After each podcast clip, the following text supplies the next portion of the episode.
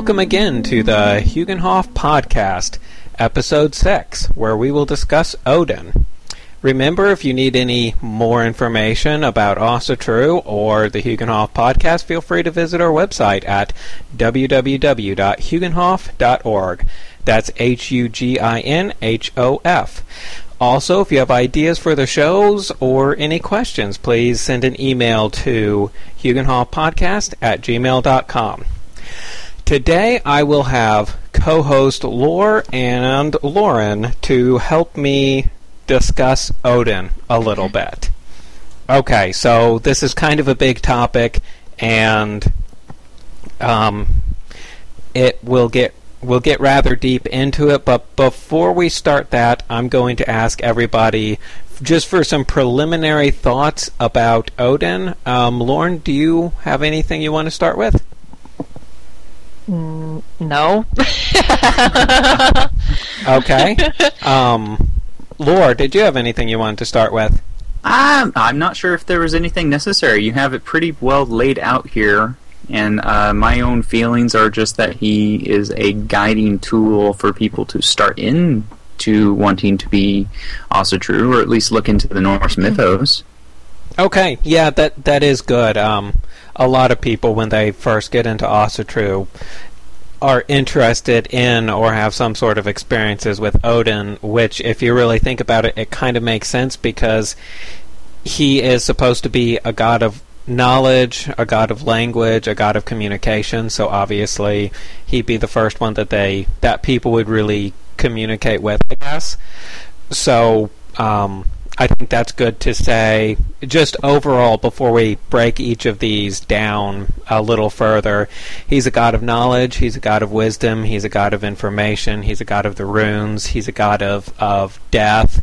Um, he's a god of language. All of those things are going to be wrapped up in Odin. Um, Odin goes by many names uh, since he's a a god of knowledge and a god of naming things. He he has a lot of names, and there's a section of the Havamal, I believe it is, where he lists all his names, and it's just like this ridiculously long list of all the names that he goes by: um, Odin, Wotan, Woden, Loon, Rune, Rune Father.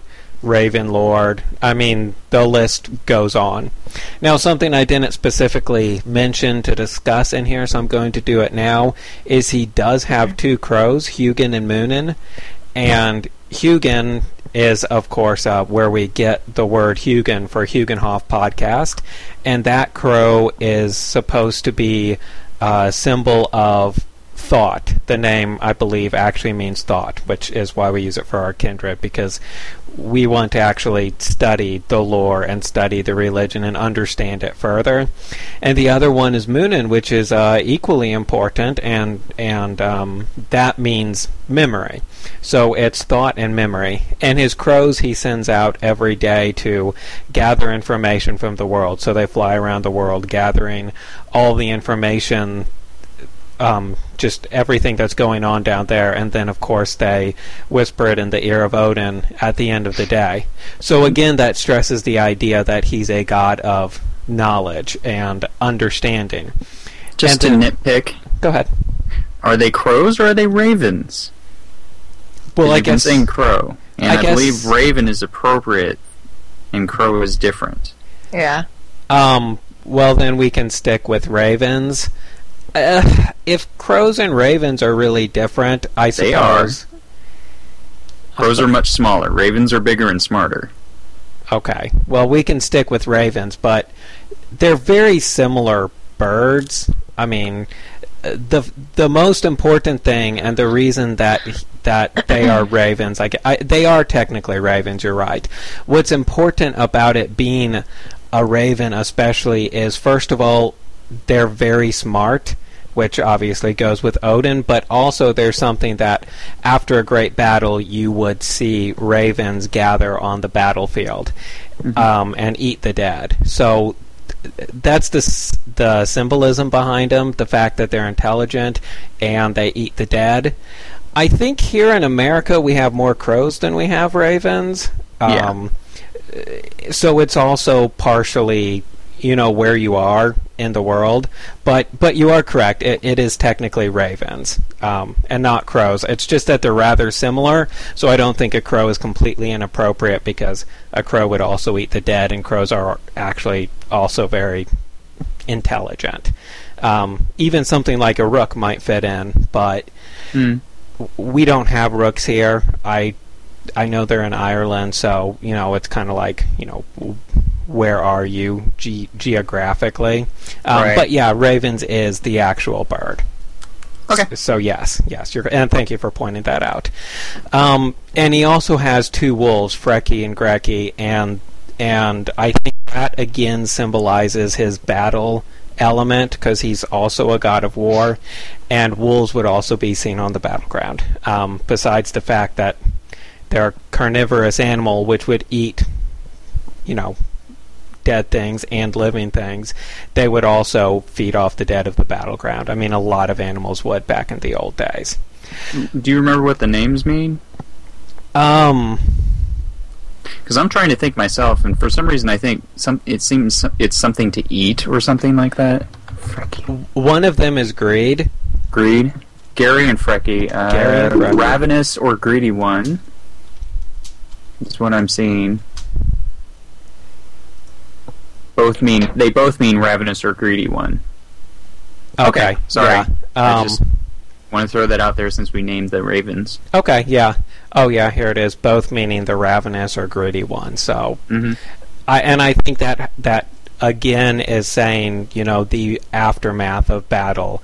There's going to be a lot of of death and and wolves would eat them. It also kind of shows like maybe a darker side of Odin. Not saying he's ravenous and greedy, but he understands what ravenous and greedy mean.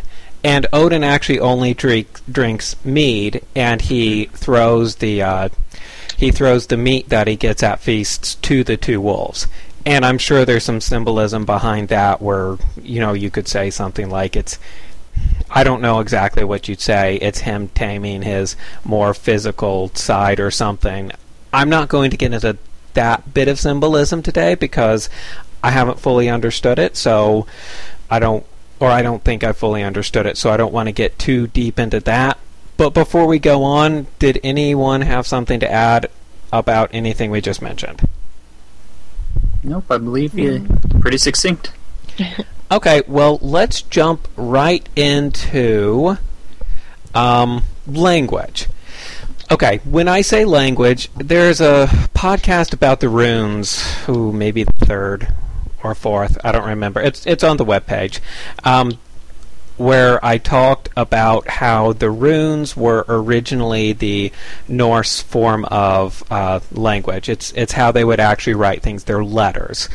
Um, now, I think I mentioned the story of the runes. Is Odin hung himself on the world tree for nine days and nine nights, and on the ninth night he he or the ninth day he he reached into the well, and this is after he had already sacrificed his eye and he pulled out the runes and then gave them to people. So that's sort of the act of Odin creating language.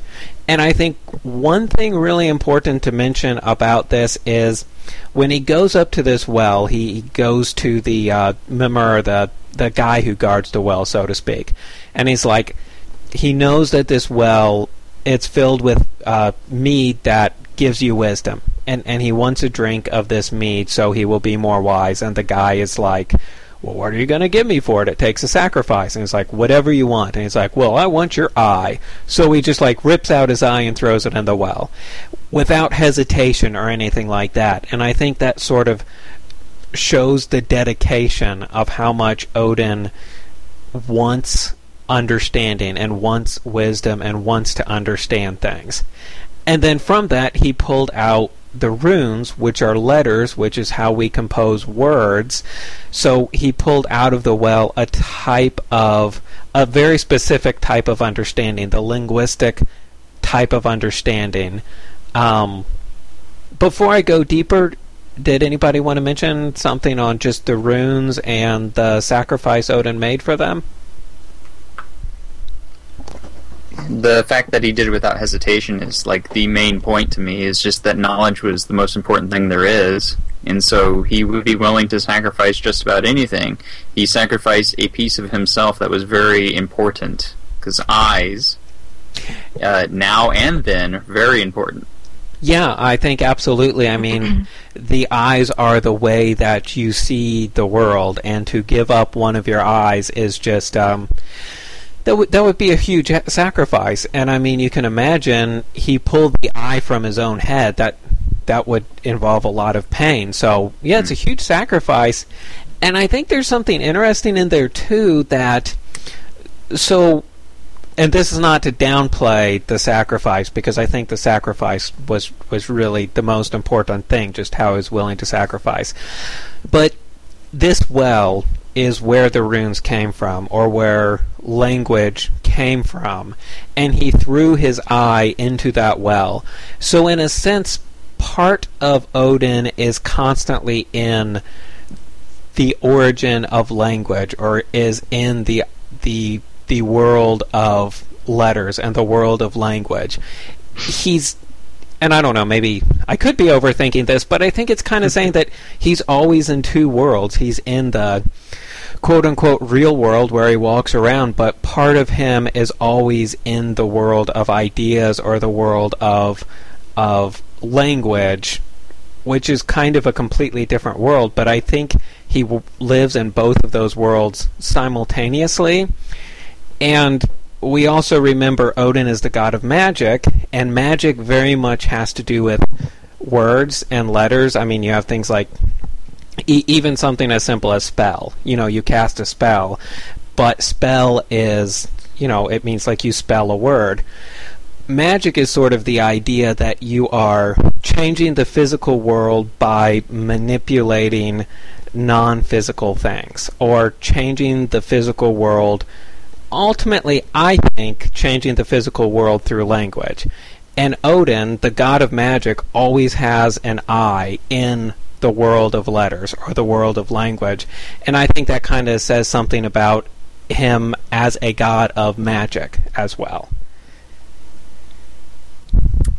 Thoughts? Um, I'm going to say that's interesting, very thoughtful. Uh, it's very much a a thing you would come up with but it kind of takes away from the sacrifice in my mind if he removed part of himself, but it's still attached to him in a metaphysical kind of way. Mm-hmm. It, it's more important that he took away part of himself to have it forever gone. Well, I think it works on. I think it works on both levels.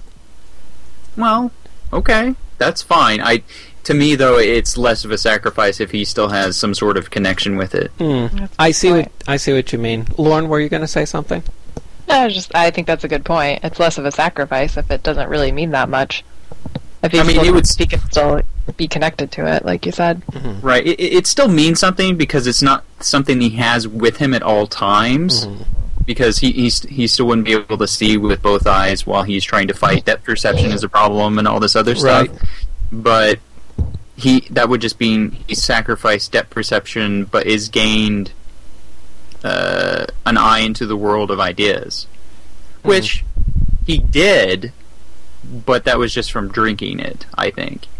Mm. Not because I- his eye was in it. Right. I think it's. I, I think it was. It, it may be symbolically. That's what it is. That's why he sacrificed his eye. That's why he has a foot in the the world of ideas now, and that's why the eye was requested because it's very symbolic that way. Mhm. But I don't know if it's actually that there's an eye and Well, right. You know what I mean. And I mean, if, if we're talking about the world of ideas, can an eye really, quote unquote, exist there? right. Would be something else.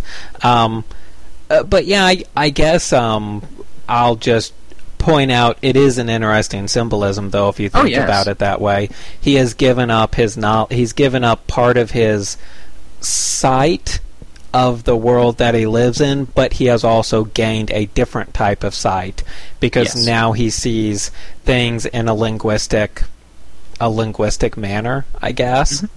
Mhm. So so yeah, world of ideas. Yeah. and and I do think it's very interesting when you think about exactly what language does and what language creates. This is kind of hard to explain, um, okay, we obviously live in a world, and and well, it's not actually obvious, but it seems as though we live in a world and we're surrounded by objects, and you're like, oh, that's a chair because it's got four legs, but it's not really quite that simple. It's a it's an object, sure, it's an object with four legs, but it's a chair because we call it a chair. Language gives us the ability to cut up the world in a certain way and add labels to certain things. I don't think we would be living in the same world if we didn't have language. I don't think we'd think about the world in the same way if we didn't have language. And um, ultimately, I don't really think we'd be people. I mean, we'd be human, we'd have the same genetics, but we wouldn't be people like we are now if we didn't have language. I think language is one of the fundamental things that the gods have given us and Odin has given us that do differentiate us from all other life on Earth you know, it talks about the Havamal where where uh, Odin, uh, well, Odin, Hodor, and Lodur actually. Basically, it can be taken as that's kind of when they're giving us our soul and you know what is soul and everything. That that would be a whole different podcast. But mm-hmm. I think a big part of it is that Odin took the runes out of the well and gave us the runes and by letting us have language, it let us peer into the world of ideas, and that is a big part of where our soul comes from. The fact that we don't just live in the physical earth, we have a dual existence. We live in the physical earth, but we also live in the world of ideas where chairs are just words, and we take this world of ideas and we spread it over or overlay the real world with it and all of a sudden a chair isn't just a lump, it's a chair now, and we know that a chair and the floor are different things because we've called them different things, and it truly defines our world. It creates our world. I wanted to add something because okay. it, it, just came to my mind. Uh, your your thought process of you know putting his eye in the well. Mm-hmm led me to think of something else. And I think we've talked about this before, obviously not recorded though, mm. um, where he sacrificed an eye to the world of language, whereas I have sacrificed part of my eyesight to the world of language by reading so much. And it, it kind of makes a certain type of sense when you delve deeply into uh, learning, and hmm. one way to learn, of course, is to delve into reading that your eyesight can become poor over time if you read too much. Oh. I'm not sure. I'm not saying that that's exactly what happened. I'm just saying it's an interesting parallel. Well, I know um, Nietzsche, Friedrich Nietzsche, just happens to be a philosopher I like. He, his doctor told him to stop reading because it was mm-hmm. so detrimental to his eyesight, but he didn't. He just and he read a phenomenal amount, and he right. just kept reading and reading and reading, and and it is an interesting parallel. You know, is it on purpose? Maybe, maybe mm-hmm. not. Nonetheless, I think it's an interesting parallel that we do start to lose our own sight as we obtain more and more knowledge, and knowledge in the specific way of obtaining knowledge through words. Which and the fact that we didn't sacrifice, he didn't sacrifice his tongue, which right. would be language. He sacrificed an eye. Yeah, the consuming of language. I think that's important. It's a it's a very important type of language. It is the it's not the verbal language, it's the written language, which I mm-hmm. do think is significant. Um, to touch on something I said earlier, I also think it's significant that in the beginning of the world, which will we really need to do a podcast about that. but for now, the world began with um, Muspelheim and Niflheim. The world of fire and the world of ice came together. Where they came together, Audhumla was born, and and in the same time, Ymir, the first giant, came to feed off of Audhumla, and she licked um, Bor, the first god out of the ice, and then Bor married, or Bor gave birth to Buri, who married Bestla and gave birth to Odin, and then they killed Ymir and turned Ymir's body into the earth that we live on now. But what I'm getting at is Odin was one of the ones that was most central in creating the earth, and he created it from Ymir's body. But I think part of what that's saying is he's taking something primordial, um, the earth, and he's making it something new and it could be by labeling things. When he labels Hmm. trees trees they become trees. When he labels rocks rocks they become rocks. He takes something rough violent and primordial and he turns it into the world we live in today through language. Or I could see it like this: you, the world that they lived in was a giant to them, mm, yeah. And instead they've named it now the world, the Earth. You Mhm. know, and now it is no longer that scary giant. It is it is the place where you grow and you you tend fields and and continue. Yeah, actually, I like that. That's that's an interesting way to take it. Um, we're about to move on to the next topic. Uh, Lauren, did you have anything to say on this? No. Okay. Um, nothing. okay.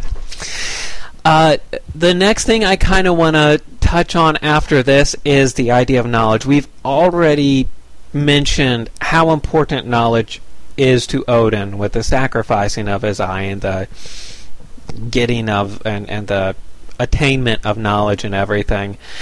There's another story I like, and I suppose this underpins just how how important knowledge was to him. I'm not sure. I'm trying to think of the right words. It wasn't just how important knowledge was to him. It was partly that, partly how much he could rely on knowledge, and how Hmm. much he had confidence in his own knowledge. And and and this is also in the Poetic Eddas. I believe it's one of the stories. Basically, what happens is Odin goes to Jotunheim, the land of the giants, and there's this giant who is supposed to be the wisest of all giants. And he challenges this giant to a lore contest with rather dire consequences. He says, Whoever wins this lore challenge, the, the other one will cut their head off. So he's putting his knowledge to the test because if he loses, you know, he'll die. And, you know, back then, perhaps more than now, if someone promised to let you do something and took that oath, it was very significant. So if you said, if you outsmart me, I let you cut my head off, it really meant if they outsmarted you, they would really cut your head off. so, I mean, we have we have to remember that The was stakes were high. the stakes were high. Yeah, that was the custom that your that your word really did matter. You couldn't just run away, and it's even more important for for something like gods. So he challenges this giant, and they go back and forth. The giant asks him lore questions, and then Odin answers correctly. Then he Odin asks the giant lore questions, and he answers correctly, until finally. And I just I just thought this kind of emphasized the cleverness of Odin, and uh, which is why I like the story so much. What he ultimately asked was um, Odin, who was of course going by a fake name, said, "What did the father of the gods whisper into his son's ear on his funeral pyre?" And we come across in in the the Eddas that that it said no one knows that Odin whispers something to Balder when he dies, and it's it's supposed to be a secret that no one else knows. So of course the giant couldn't answer, and then the giant figured out, you know, it was Odin. And he's like, "Oh, you're Odin, aren't you?" And he's like, "Yep," and cut off his head. um, I like that story. Um, Lauren, what are your thoughts on that story? Well, it almost seems like a bit of trickery because it's something that only Odin could possibly know. So, but It's clever. It is clever, and it it does show that even some of the smartest within the world still don't know as much as Odin does. That Odin's far more traversed and far more um, educated than anybody that he's ever challenged. Yeah, yeah, I think so. Um, Lore, did you have something to add? I think it also shows that uh, when you have a contest, of course you want to know your enemy. Mm-hmm. Otherwise, you could wind up like the giant, Right. who uh, uh, pompously assumed he knew everything already. Mhm. Also, always be prepared in such a way where if your trump card is you are you, Mm. you know. Well, and Odin uses this a lot because there Yes. are other stories. There are other stories where people think that there's they think that they're unchallenged or they think that they're superior to their challenger and then in in the end it ends up being Odin. So there's there's almost another lesson in there, isn't there? That Right. um, not only do you need to be wise, but it is sometimes unwise to brag about just how wise you are because you don't Right. really see Odin walking around being like, "Oh, I'm smarter than everyone." But this particular well you can never know the person that you're being challenged by. Well, Exactly. right, because Odin does go by false na- or he does go by pseudonyms. He's he's got so many names, and um, like this particular giant was very pompous. He was like, "I'm I know more than anybody anywhere," and there's sort of a thing with knowledge. You have to be able to use it cleverly to get what you want, but also you shouldn't just, you know, go around bragging about how smart you are because in Odin's case, he could have gone in with pomp and circumstance and say, "I'm Odin, the smartest guy in the world," but he didn't, and that's that's part of why it was so clever. He ended up getting what he wanted. He ended up winning this contest because he went in and he went in as the underdog. Um, right. It's it, it's like two things to me. This story says. The one is don't show your hand. You know. Yes. Never never let anyone know everything about you because how can you win if all your tricks are out? mhm. And the second is somebody always is better than you at something, Mm-hmm. Yeah. and you must be prepared for that. Yeah. And of course, the giant was not.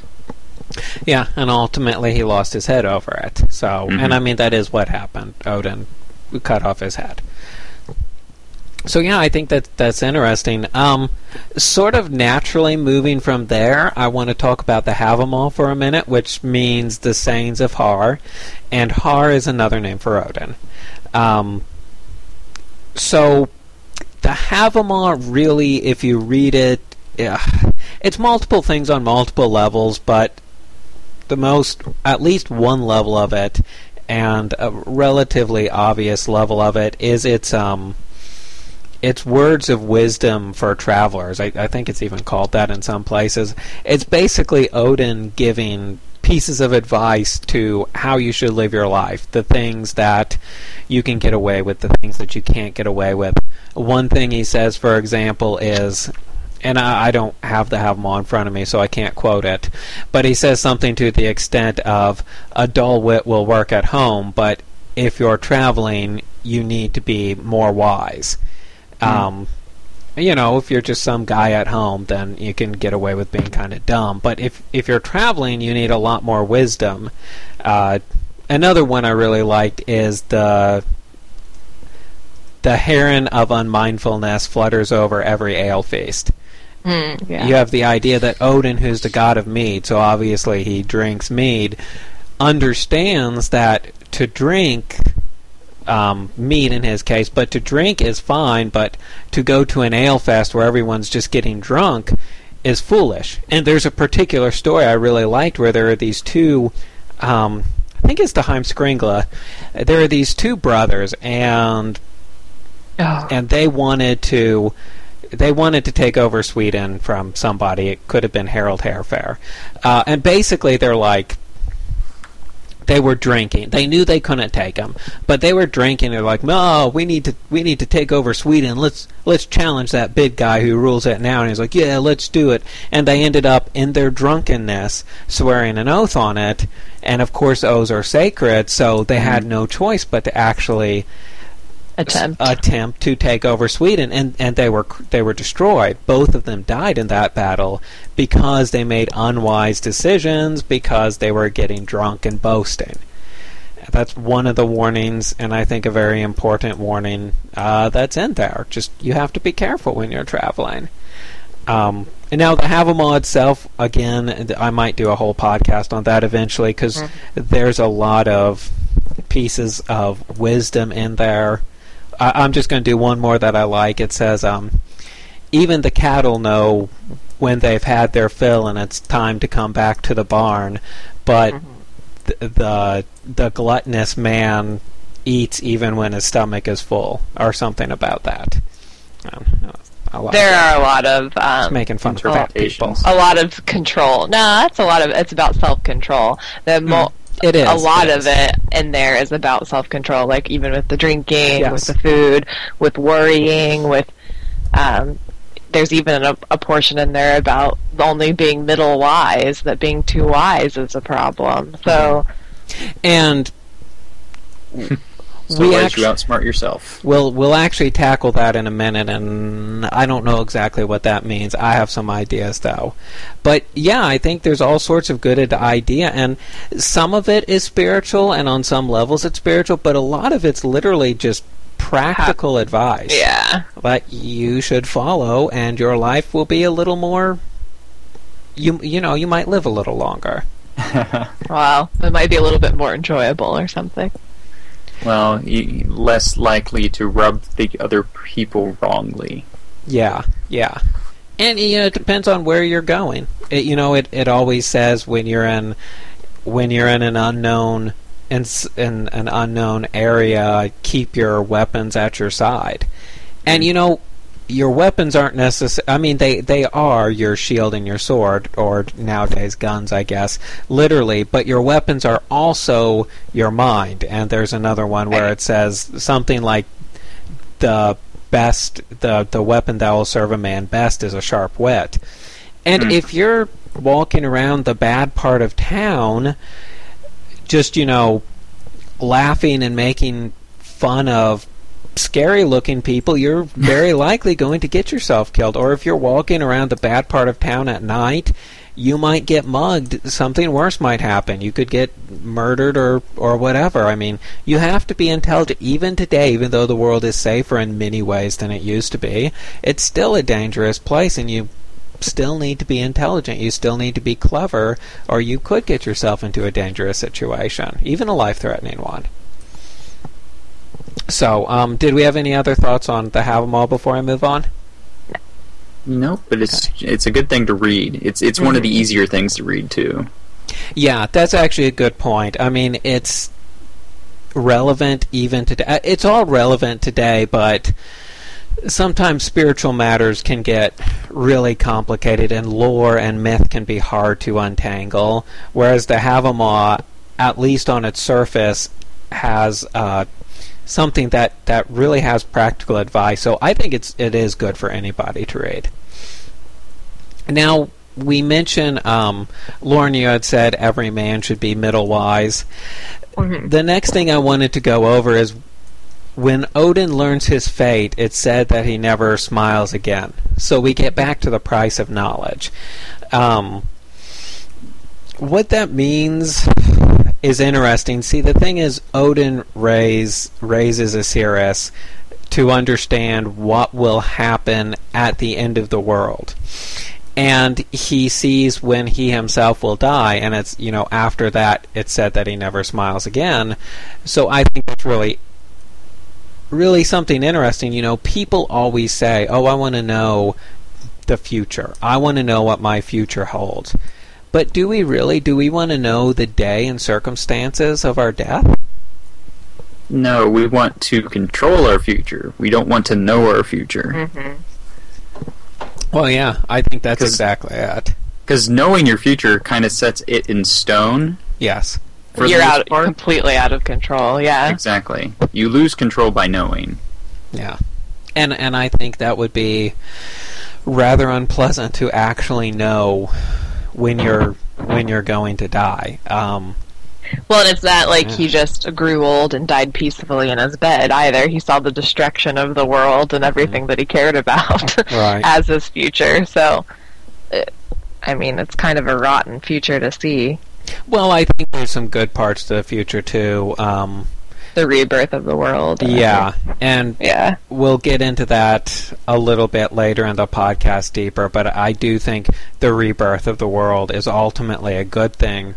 Nonetheless, knowing your own death is very sobering. I think it would, Sure. it would make you take life um, very seriously, and and yeah, so yeah, it's not necessary. It's not necessarily something that we want to know when we're gonna die. So. Um, I'm going to move on from knowledge to death, but before I did, was there anything else we wanted to mention about um, Odin and knowledge? Anything we've talked to up to this point, Lauren? No. Oh, you're good. Uh, Lore? I believe it is completed. Okay, the next one is going to be death. Uh, there's a lot to say about death. Death is obviously something that interests interests everybody because we're all going to die. So Odin is, among other things, one of his absolute primary roles. Yeah, I think his major role is knowledge, but one of his other primary roles is um, war. He's a god of war. You know, he has Valhalla. He is a patron god of warriors. Now, I mean, we have Tyr, who's also a god of war. Um, Thor is a god of war to an extent as well. Um, so is Freya. So, you know, we kind of there's kind of a lot of gods of war, I suppose. Um, but Odin is definitely one of the main gods of war. So I guess war and death are not exactly the same, obviously, but they are connected. War does lead to death. Uh, so I guess I'm going to just start talking about the wild hunt. And I don't know. I. Yeah, no, I will. I'll start by talking about the Wild Hunt, which is when Odin is said to go over over the world with a host of the dead, and he hunts a sacred boar. Uh, and Frau Holda is usually depicted as accompanying him on this uh, this trip. And you know there'll be the wandering souls who haven't moved on throughout the year, and it, it happens in early winter time, and the wild hunt will pick up and uh, take all those souls to the afterlife. So we can kind of see that Odin has a lot to do with death. Um, what else do we want to say about that? Well, uh, what comes with the wild hunt are the, the dogs that follow with, or the or the wolves. Mm-hmm. And it was in the mythos or in the in the mindset of the people at the time that uh, your soul would not be released from your body until all your meat was from your bones. So the the animals that would eat the flesh was actually helping people be freed from their, their physical forms, Oh, see, and that's Huh. that's part of the wild hunt. I like that. That's very interesting. Obviously, very something we don't agree with so much today, since we're sealed up in little cement boxes. Wow. And we turn into soap. So, You know, honestly, though, it's interesting. We, if we have a soul, which I believe we do, which resides in the world of ideals or the world of ideas, we also have a body, which our soul is intricately connected to. Our soul's part of our body, and our body's part of our souls, at least for a time. You, it would make sense that it'd be easier to move on if you didn't have a body lying around, sort of reminding you of your physical life and everything. And you know, but there, there's something different. I mean, that's sort of me just doing some wild speculation on the fly. What's more important is we die. And then we go into the ground and we decompose and we let something else live. You know, we are this isn't the only rebirth that exists, but in a sense, our bodies are reborn. You know, we were living things. We're buried in the ground. We let trees grow. We let plants grow. We feed the wolves. We feed the ravens. Where re- our flesh is absorbed by them, and to an extent, we are reborn by them. I don't understand why we have to be put in stupid, like, sealed cement casks so we can never touch the earth again. well, that would be a Christian mentality. Well, I think it's dumb. I want wolves to eat me Well, that's fine. well, and ravens. do you want to? Do you want they to have about some natural cemeteries now. Oh, really? uh, I- Sweden? Sweden is all natural cemeteries. well, I can't afford to move there. I Well, know. in America, they have some too now. Oh, do they? I like I like cremation because it's done and over with. very Yeah, I like cremation too. cremation's good. You know, at least you disappear. Um, I mean, your physical. I don't. You don't disappear. Your physical body disappears, which would make Mhm. the passing on procedure easier. I definitely say I will either be. I would like to be either cremated or buried in a natural cemetery. I don't know which. Maybe cremated. Um, Yeah, you don't want to be a zombie. Get cremated. Just kidding. well, it's true. I don't want to be. A, how do you know I don't want to be a zombie? you want to be a draugr or something. Yeah, I could be a draugr. That would be cool. Which it's the way to go. Anyway, anyway, Sorry. but but you know that that is part of of death is the fact that you return to the earth that you came from, and I think there's something good about that, and I think that our bodies should disappear so that our souls will be freed of them. I think that's I think that's an interesting idea. I like that. right, Um, and that's to me that's what the Wild Hunt's all about: is the bodies releasing the the souls or the essence of people. Right. That brings an um, awkward tense to organ transplant. well, I've never been comfortable with organ transplant because of that. Um, I'm not saying it's immoral. I'm, I'm not saying all Asatruers can't donate their organs. It's fine to donate your organs. But it is interesting. I mean, our bodies are what housed our souls. Does part of you live on in that organ? I think it's a good yes, it, question. it does, but it's not a conscious one. Like if you were to say transplant part of someone's brain into someone else's head, there might be an issue That there. would be that would be weird. That would probably be a bad idea. yeah, because there's some sentience there. Right, right. But yeah, you're right. It, maybe it's not a conscious part of you. And the way I'd look at that is, um, I believe that you know we have our quote unquote main soul, but then we also have our folk soul, which is the part of us that ties us to our ancestors, and then we also have a soul that resides in our physical bodies, and that one is obviously a mortal soul, whereas the folk soul is an immortal soul, but it's not conscious, and then the main soul or our will is the conscious soul that actually goes on. But I mean, I think that in life they are drawn to one another and coexist together. And I don't know if your spirit wouldn't be held in the physical world for longer than normal if you donated an organ. I don't. I don't think I have an answer to that. But Uh, it's an there would just interesting be an concept. essence of you. It would just be an essence. It wouldn't be anything that you would miss. Quite possibly it would, not. would it? I guess the question would be: Would it prevent you from um, moving on. traveling to the I other? wouldn't yeah, think so because it, it's a. Well, the whole point is It's that it's such a little piece of you. Mhm. Well, like the dogs will eat the meat from your body, Uh huh.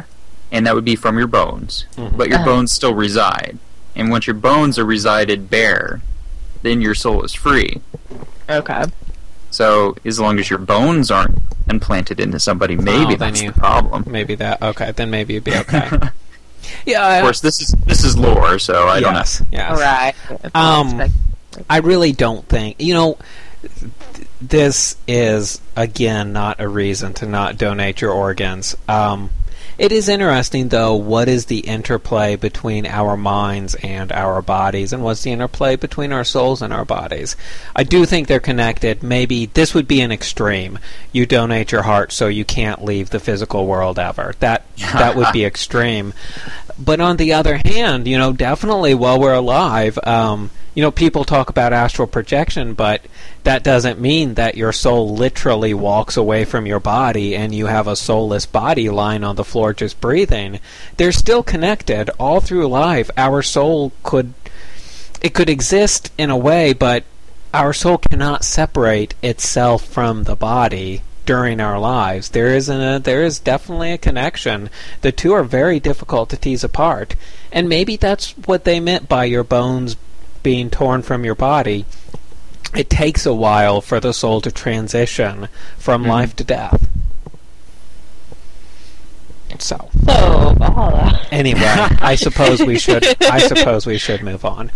Um, Valhalla, of course, again has to do with Odin because that's Odin's hall, and the the story is at every battle, the strongest of the warriors are picked by the Valkyries, and the best of the best of the and they're divided in half, and the best half goes to Folksvang, Folksvang which is Freya's hall, and the other half goes to Valhalla. But I, I don't like saying that because it makes it sound like Valhalla is second best, the. Yeah. and that's not exactly what it is. They're still the best of the best warriors. Freya has first pick, is what it is. Th- th- you know, th- does that mean best or not? You know, who knows? But she has first pick. Maybe she's after a different type of warrior, and then uh, the rest go to Valhalla, wh- where they're said to fight every day, and and you know they don't die and they feast every night. And in the end of the world, you know, ultimately all of this is just training for the end of the world, which is Ragnarok. So, what's your thoughts about Valhalla? Anyone? What do you mean? Like, would we enjoy such a place? Oh. is that what you're saying? What's Or- your question? Yeah. Yeah. Well, actually, we should start there. Um, I would obviously have the uh, going to Valhalla is a huge honor, and I would have Yeah. more respect for someone who went to Valhalla than than anybody else. But it is a certain type of place which would not necessarily be the place I would want to go in the afterlife. Well, I think at first it would be fun for a while because it's. I find it amusing and interesting to hone my skills, Yeah. and we get to feast and party every night, and that's awesome too. Mhm. But eventually, I would grow tired of it. I need something more mental uh, over time. Well, yeah, that's hard to say. Um, But that's just my perspective of what the stories tell me and how I would perceive and interpret what they're saying.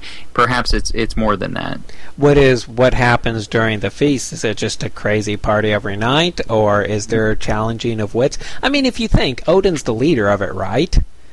He's not just going to sit around and be like, "Yeah, drink up, guys." He's probably going to give some little riddles now and then. It it may be Some of the greatest wars were won because of the brilliant strategy, not Right. necessarily the, the greatest force or the. right. so. I would think that I- feasting would be a very intellectually stimulating time. Well, I, I would like to think a philosopher warrior would be fun, Yes, yes. but the mentality of the stories as they're handed down to us lead me to believe it's more of a physical struggle Yeah. Yeah. than Uh, it is a mental struggle. Yeah, it's hard to say. Um, and of course, when those stories were written, the physical part of struggle in many ways was more emphasized. To me, I've always thought that the daytime really was more of a physical struggle. Um, Mm. I definitely agree with that. But I figured since it's the hall of the god of knowledge, the nighttime would be intellectually stimulating for the ones who wanted intellectual stimulation. Of course, I don't know. Um, obviously, these things we can only speculate upon.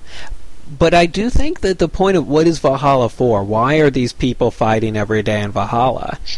It's to prepare for Ragnarok, which is our last Right. topic, which we'll get into momentarily. But I don't think Ragnarok. You know, obviously, if you're in the afterlife, it's not a physical anything that you're doing. I think the physical fighting is a representation of the battle of will and determination and just brute force to to do something, to make something happen, to to win. You know, what happens when non-physical entities fight? Um, since we're not non-physical entities, it's really hard to tell. But I think it boils down to mostly a force of will and determination. So, I think that's very much part of what's going on in Valhalla. Any anyway, um, what's what's really important about it? I mean, the speculation aside, is these people are the elite force, so to speak. They're the ones who have really taken on a lot of extra responsibility to make sure Ragnarok goes the way that it's supposed to go. And I suppose that's that's the most important thing about Valhalla that these people have sacrificed to an extent this their afterlife to make sure that Ragnarok goes the way it should go and the right side wins. Um, of course, I I think that the people in Valhalla and Odin himself, you know, when they die in the battle, I don't think that they cease to exist. I think you know they continue. Um, their will goes on and their soul goes on, but where it goes, I don't know, and I'm more concerned about the current cycle, so I think it's sort of futile to worry about that now. But you know, they have. They've given up one afterlife just training for Ragnarok, and I, I think that's a good sacrifice to be. You know, just that our people would want to do that. Our people would want to sacrifice an entire afterlife just to give a new world to their descendants is a very uplifting thought, I think. Hmm, good point. Anyway, um, I mentioned here that the dogs don't bark at Odin.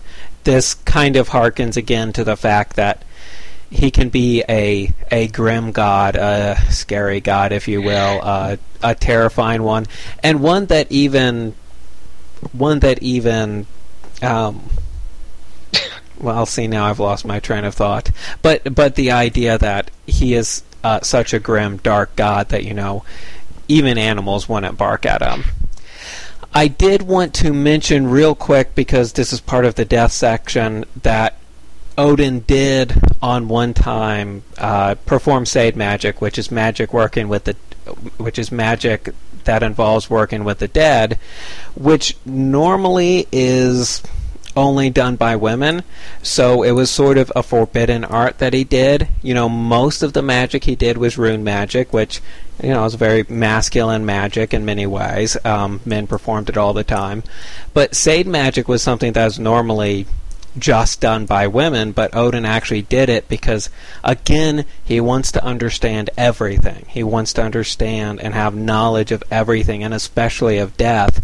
So he did something very unusual um, to get that. Okay, any thoughts before we move on to our final topic? Nope. Okay, let's move on. Uh, the the last one I wanted to mention was, um, I guess, preparation for Ragnarok, and what I mean by preparation for Ragnarok is, uh, let's see. Ragnarok's the end of the world, and of course, this isn't the Voluspa as well, and it's definitely something that we should mention. But Ragnarok's the end of the world, and what we have to remember about the end of the world is the world doesn't just end and then we're all dead or we've all disappeared or something like that.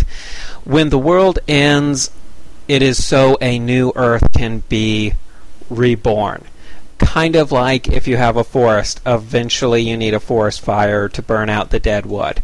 So what what happens in the end of the world is the old world that we live in is burned, and it, it says that the world will be burned, um, even by Surt. You know, m- many of the gods die, most of humanity dies, but two people, Leif and Laufeyarson, are hidden in the world tree and then the whole earth sinks into the ocean, but then it raises back out of the ocean and it's reborn. And most of the giants are also dead. Leif and Laufeyarson come out, they repopulate the earth. Balder comes back from hell, Odin's son. Balder comes from hell. He's the light of beauty and and and um, light and the sun, and also he's a god of rebirth because sun gods are gods of rebirth. So the world is reborn when he returns. Um, so yeah, uh, before I go further, um, Lauren or Lore, did you have something to say on the whole idea of Ragnarok and rebirth? no, I'm good. Okay. Uh, I felt like it was a little rambly there, but basically, the thing is, the world. Odin is not trying to prevent the end of the world. I think this is mm-hmm. something hard for people to understand because I know I had a lot of trouble with it. I was like Odin, this fear, fear, fearless god. You know, he he throws his eye in the well just because he wants to learn more, and then all of a sudden he's scared that the world's going to end, and he's doing everything he can to stop it. Because he's, you know, he's a god who's faced death, yet he's so terrified of death, he's spending his entire existence trying to trying to stop Ragnarok because he'll die in it. Um, he's eaten by the Fenris wolf, and then his son avenges him. Uh, Vali kills the wolf. Anyway, and I'm like, I just don't get it. Why is such a fearless God who's seen death and deals with death, afraid of the end of the world. And the thing is, he's not. This is what I finally realized. He's not afraid of the end of the world. The thing is, just like a forest fire, you don't want to burn a forest down when it's in mid growth, when it's perfectly green and nice, or you've just you're just destroying for the sake of destruction. Sure, it needs to be destroyed, but not until there's so much dead wood and dead growth that it's cutting off the rest of the forest. It's the same thing with the earth. The earth isn't ready to be reborn yet. Odin does want the world to end when it's time. He knows that at a certain point in time, the world will need to be cleansed by fire and reborn, rise again from the ocean, and it goes through this cycle endlessly. But it's not time yet. It's not ready for the earth to die. And what Odin's doing is, you know, gathering his forces, getting ready for the end of the world, so when the end of the world does come, he can he can when the end of the when it, when the world is ready to end, I mean, he'll have everything in place so it can end in the way it's supposed to end and it will be reborn. Because if we lose this final battle, it, the cycle of the universe, the nature of the universe is cyclical. The world would still be reborn, but there may be eons of stagnation when nothing happens before it is reborn. That's why we have to end the world in the right way. We have to, the gods have to defeat the ice giants and um, the Einherjar from Valhalla have to destroy the hordes that come from hell. They have to do that because then the world will, everything will cancel, quote unquote, good and evil. I don't believe in good and evil, but the opposite sides of everything, stagnation and chaos, come together, just like in the beginning of the world. Remember, there's the world of fire, the world of ice, the world of stagnation, the world of chaos. Those came together to create life. It's the same thing in the end of the world. The opposing forces come together and cancel each other out in this energetic explosion of fire and uh, of fire and ice and and and light and rebirth, and the world is reborn then.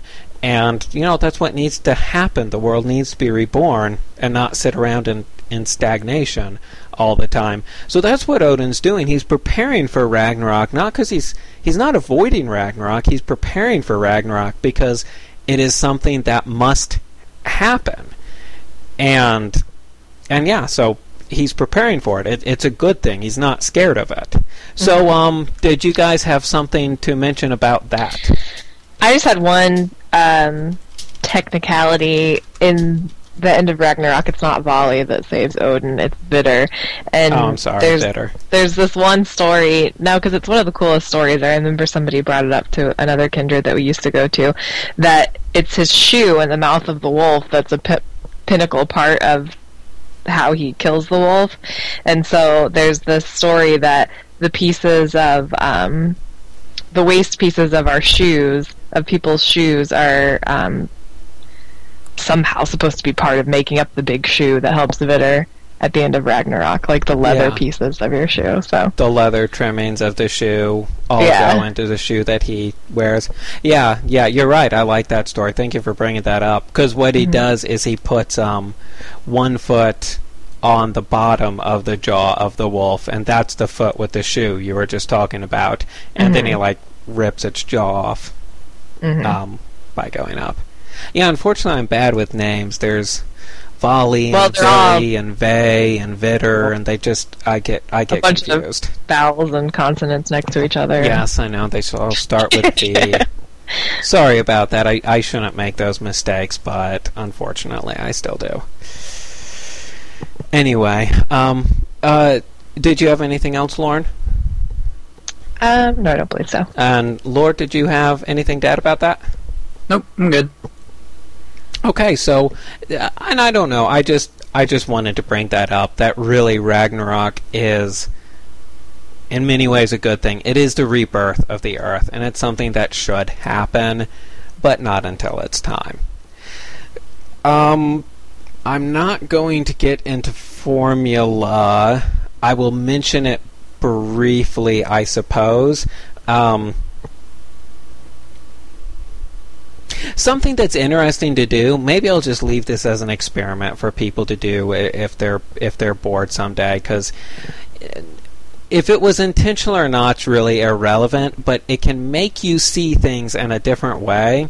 For example, if you just take Odin's name, it's composed of you know, four letters. Each of those letters correspond to a different rune.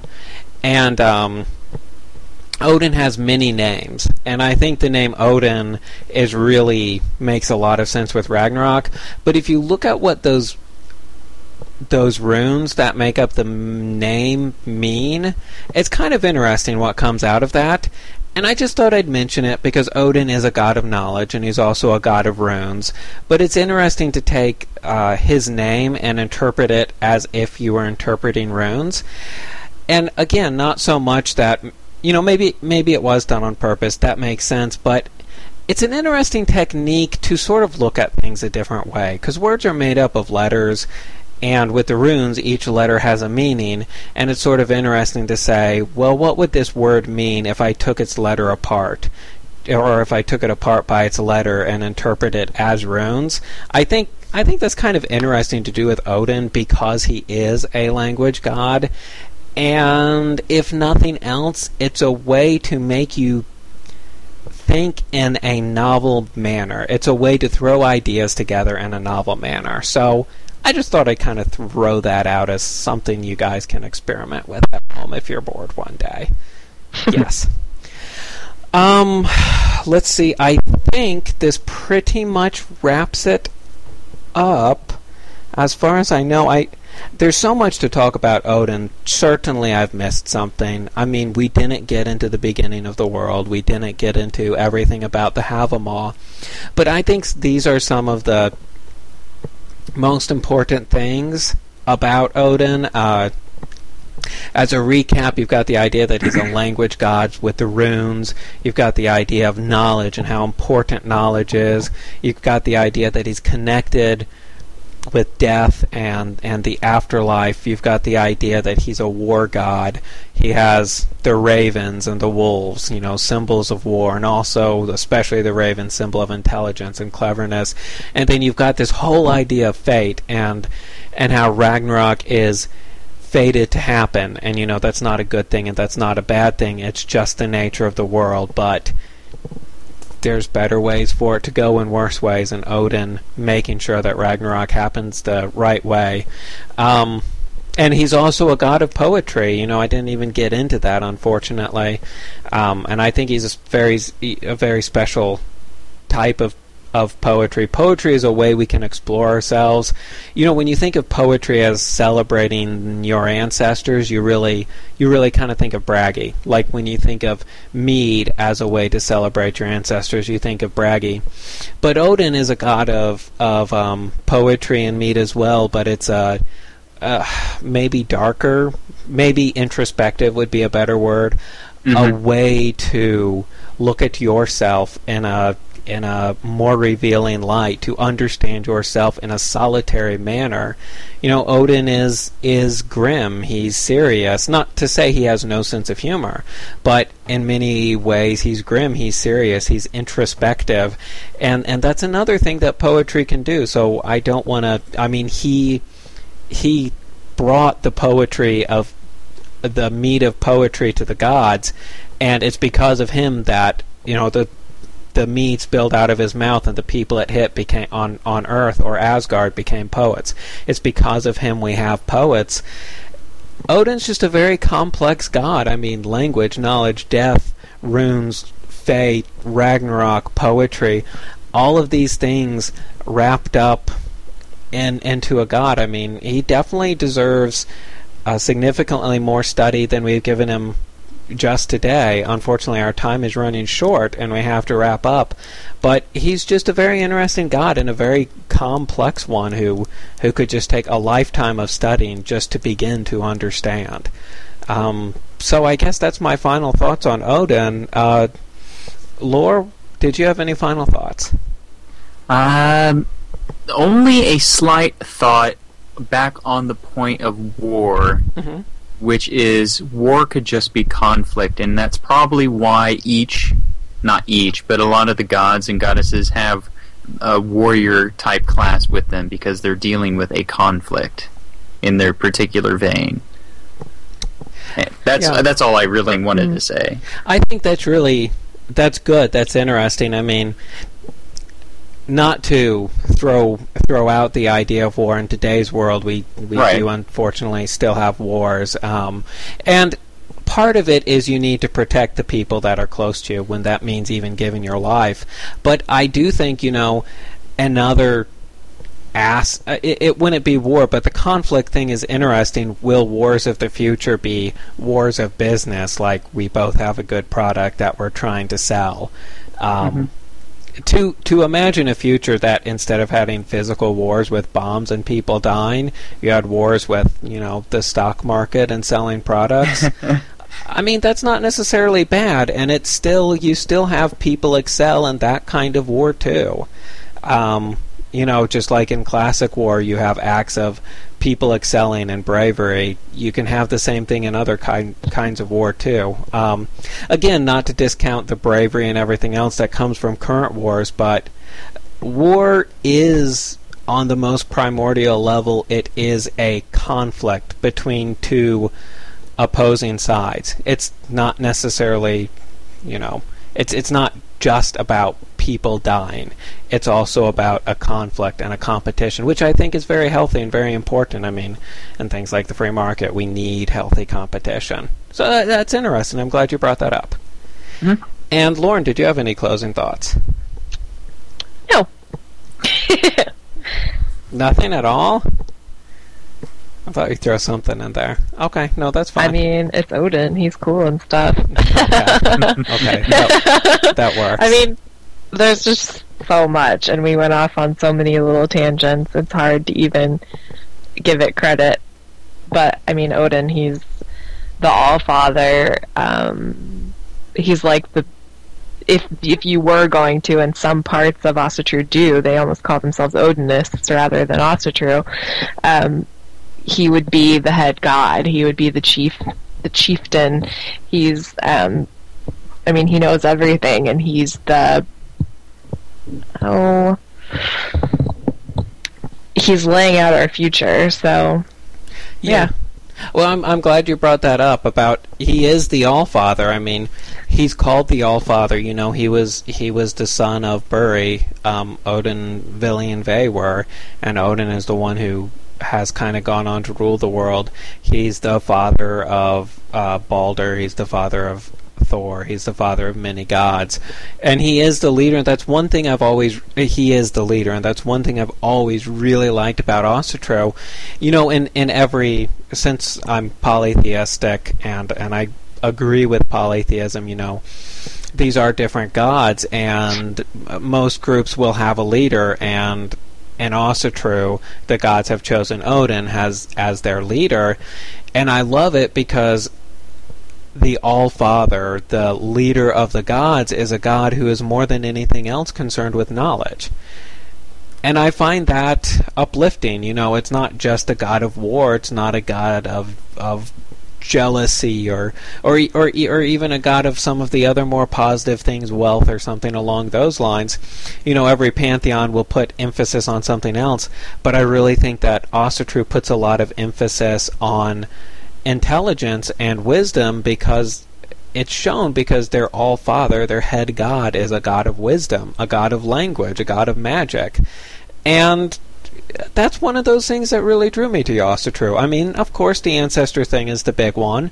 That's that's why I'm Asatru, but I think it resides well. Or that's not. I, I I I can't remember the word I'm looking for, but it resounds with me that the father of the gods is a god of of wisdom. So I've just always really liked that about Asatru that that the father of the gods is a god of wisdom. Okay, I, I think that is everything. Um, lots more to learn about Odin, of course. Uh, definitely research him a lot on your on your own because he's such a complex god. We really have just touched the surface here. So I want to thank everybody out there for listening. And I know we covered a lot. If you had any questions or ideas for future shows, please give us an email at huginhofpodcast at gmail.com. And if you want to visit our website where you can download the podcast, subscribe via RSS, or look at the show notes, just go ahead and go to www.huginhof.org and click on the podcast section. I also want to take a note to again thank my co host Lore and Lauren. Thank you both for being on. I really enjoy having co hosts because otherwise I just ramble the whole time. So, thank you both for being on, and thank you everyone for listening. And we will see you next month. Frahale. Rahel. Rahel.